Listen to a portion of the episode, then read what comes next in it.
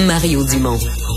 Rationnel et cartésien, il peut résoudre n'importe quelle énigme les yeux fermés.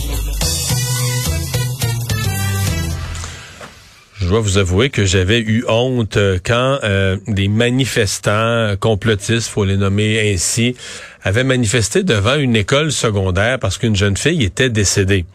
Et euh, bien évidemment, les complotistes voulaient essayer d'établir un lien entre le vaccin qu'elle avait reçu quelques semaines avant et son et son décès, donc associer ça. bon, il avait déjà été dit, son père avait, avait pris la défense, avait expliqué que cette jeune fille-là avait des problèmes de santé particuliers, etc. Quoi qu'il en soit, on attendait quand même le rapport final avec l'autopsie, tous les détails, le tour, comme on dit, le tour d'horizon complet euh, que fait le coroner, parce qu'on a ça dans notre système quand un décès survient comme ça en dehors du système de santé ou un décès du genre, il y a rapport du coroner. Alors, le docteur Jean Brochu, coroner, a sorti son rapport, a présenté son rapport ce matin. Il est avec nous. Docteur Brochu, bonjour. Bonjour. Euh, oui, c'est pas le vaccin, hein? Non aucun lien, aucune espèce de... Non, il n'y a pas de lien tout. Bon. Le, père de la jeune fille avait, avait raison. Elle avait des problèmes de santé qui étaient, qui étaient quand même complexes et connus déjà. Oui, qui étaient connus et très rares, mais quand même très, très dangereux. Hmm. Et qu'on appelle comment? Un problème cardiaque? Ben, en termes scientifiques, c'est une tachycardie ventriculaire polymorphe catécholaminergique. Euh, oubliez ça, là, c'est une arythmie, une arythmie euh, ventriculaire euh, cardiaque, là, extrêmement rare, d'origine génétique, qui, euh, si vous cherchez là-dessus, là, dans la littérature, ça vous dit que ça, ça, ça tue des jeunes très souvent avant qu'ils atteignent l'âge adulte. Ouais. Et donc, elle avait déjà eu des épisodes, des épisodes pardon, où son cœur avait, avait cessé de battre là, dans le passé. Exact, exactement, deux fois. Ouais.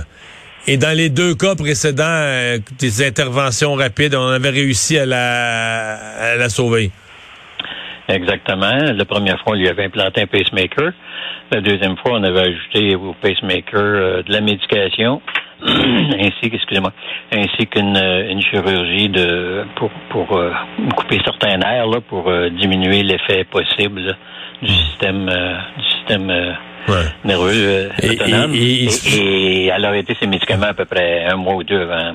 Ouais, je, lisais ça dans votre rapport. Est-ce qu'on sait pourquoi elle a arrêté ses médicaments? Par choix, par oubli, parce qu'il y avait des effets secondaires? Euh? Aucune idée. OK. Mais on sait qu'elle avait arrêté sa médication, ce qui aurait pu augmenter le risque? Absolument, parce que ben, là, c'est peut-être une coïncidence, mais c'est peut-être aussi un effet direct. Là, elle avait des médicaments qui lui avaient été prescrits pour justement contrôler son rythme cardiaque et elle a refusé, elle a arrêté de les prendre. Et ça a été confirmé par le pharmacien qui m'a dit non, non, elle n'a pas pris ses médicaments, elle n'est pas venue chercher là, depuis. Euh... Depuis quelque chose comme un mois, là. Mm-hmm.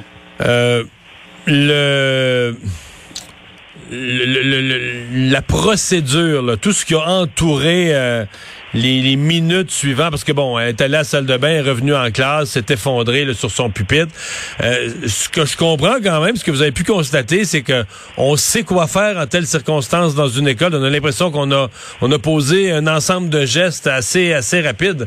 Absolument. Il y avait des gens qui étaient au courant de des méthodes de réanimation cardiovasculaire. Quelqu'un a pris son pouls, s'est perçu qu'il n'avait pas de pouls et a demandé le défibrillateur et quelqu'un d'autre pour l'assister, le 911, appeler l'ambulance. Tout a été fait selon les normes très rapidement. Et malgré ça... Euh, Donc le défibrillateur, ça n'a pas marché. Les manœuvres de réanimation, même quand les ambulanciers sont arrivés? Il n'y a rien. Elle a eu une réanimation qui a été très longue et euh, rien que... On n'a pas réussi à repartir le cœur. On n'a pu que constater son triste décès à, à, l'hôpital. Euh, ça, vous a dit quoi euh, quand vous avez parti comme scientifique, comme comme médecin? Ça, vous a dit quoi quand vous avez parti, vous avez euh, amorcé cette cette investigation, ce travail de coroner, de recherche de la, vérité, euh, toute cette histoire qui traînait, qu'on le veuille ou non, même si c'est débile, mais ce brouillard qui traînait autour de, parce qu'il y a même du monde qui est allé manifester devant l'école, là, dire mm-hmm. écœurer les autres jeunes, puis les parents, puis tout ça. ça. ça. vous a dit quoi? Ça vous a fait quoi vous? Moi, je ne me fais pas d'opinion préalable, quand j'ai une investigation à faire, ben, j'attends le rapport d'autopsie, le rapport de toxico, voir qu'est-ce qui s'est fait. Et, là, on se base sur les faits avant de pour dire quelque chose. Le restant, c'est des opinions et ça m'intéresse peu. Là. Hmm. Euh, les effets secondaires du vaccin, ça, on, ne le saura que beaucoup plus tard, quand tout va être fini. Vous savez, il y a des gens qui meurent de myélite, il y a des gens qui meurent de toutes sortes de choses. Il y a des myélites qui ont été rapportés euh, en, lien avec la vaccination. Il y a des myélites qui survenaient bien avant la vaccination et avant la COVID. On va savoir hmm. dans quelques années. Ben, durant la COVID, il y a eu tant de myélites par 100 000 personnes, puis avant, il y en avait tant, donc il y a un lien où il n'y en a pas. Et on peut, mais d'ici à là, on peut rien dire, mais cette maladie-là dont est morte la petite euh, Malaka était tellement rare qu'on ne pourra jamais faire un lien avec quoi que ce soit. Et de toute façon, euh, ça n'a rien à voir. Pas besoin d'un lien avec quoi que ce soit. Euh, la, maladie elle-même pouvait très facilement causer le décès, exactement de cette façon-là. Hmm. Eh bien, ben euh, on vous voit parce que c'est c'est ça a été il y, a eu plusieurs exemples de gens qui ont essayé de faire des liens entre toutes sortes d'espèces de situations de santé et le, et le vaccin d'une façon pas trop pas trop scientifique. Vous vous êtes pas dans vous jouez pas dans ce film Ben, vous savez, M. Dumont, la Terre est plate, hein? Ah ouais? Ah, ben oui, hein, vous saviez ça, hein? Mais non, savez-vous quoi? Moi, que, que, des gens croient que la, Terre est plate, tu sais, je viens avec ça.